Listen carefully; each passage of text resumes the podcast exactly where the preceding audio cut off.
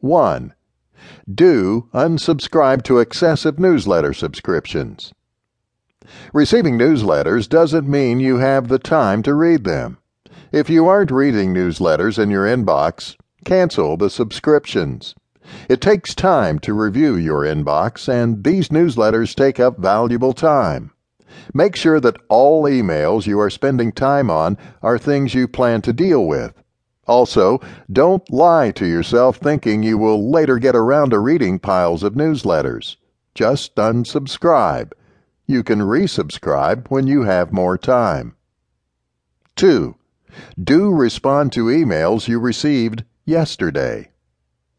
This trick is called the Tony Hsieh's Yesterbox technique.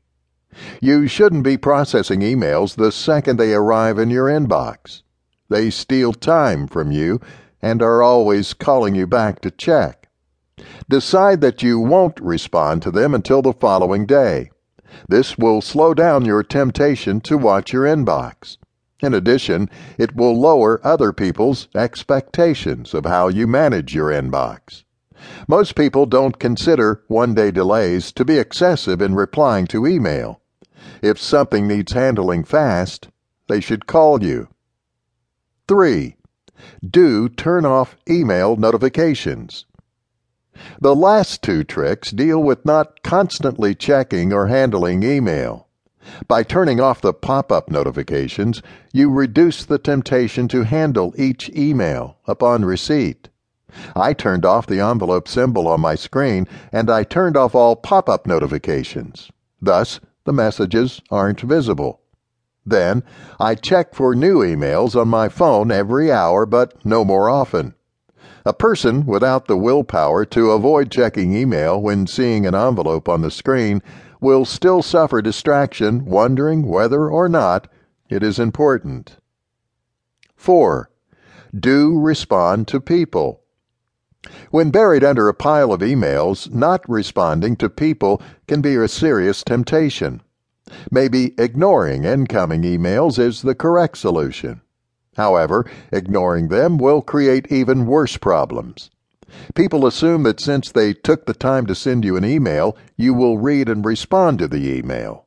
This doesn't mean you need to do anything more than read the email, reply if required, add the email to your task management system.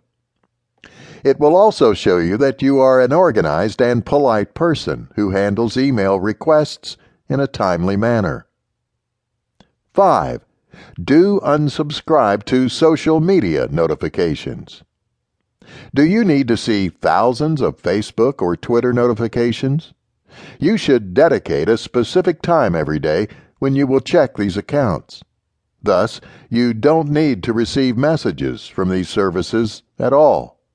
Once you have a routine for checking them daily, you can turn off all email notifications from these services.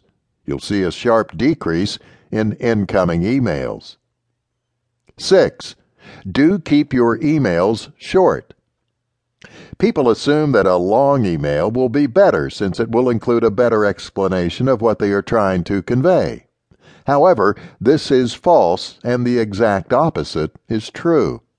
The shorter the email, the easier it is for people to process. If they need additional information, they can ask you.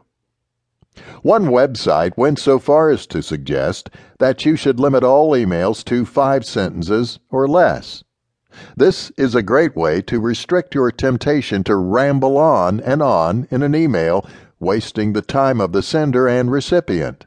In addition, Sending brief emails will influence the kind and quantity of emails you receive. 7. Do use only one topic per email. Try to confine your email to a single issue. That makes it easier for the person to act upon what you are asking.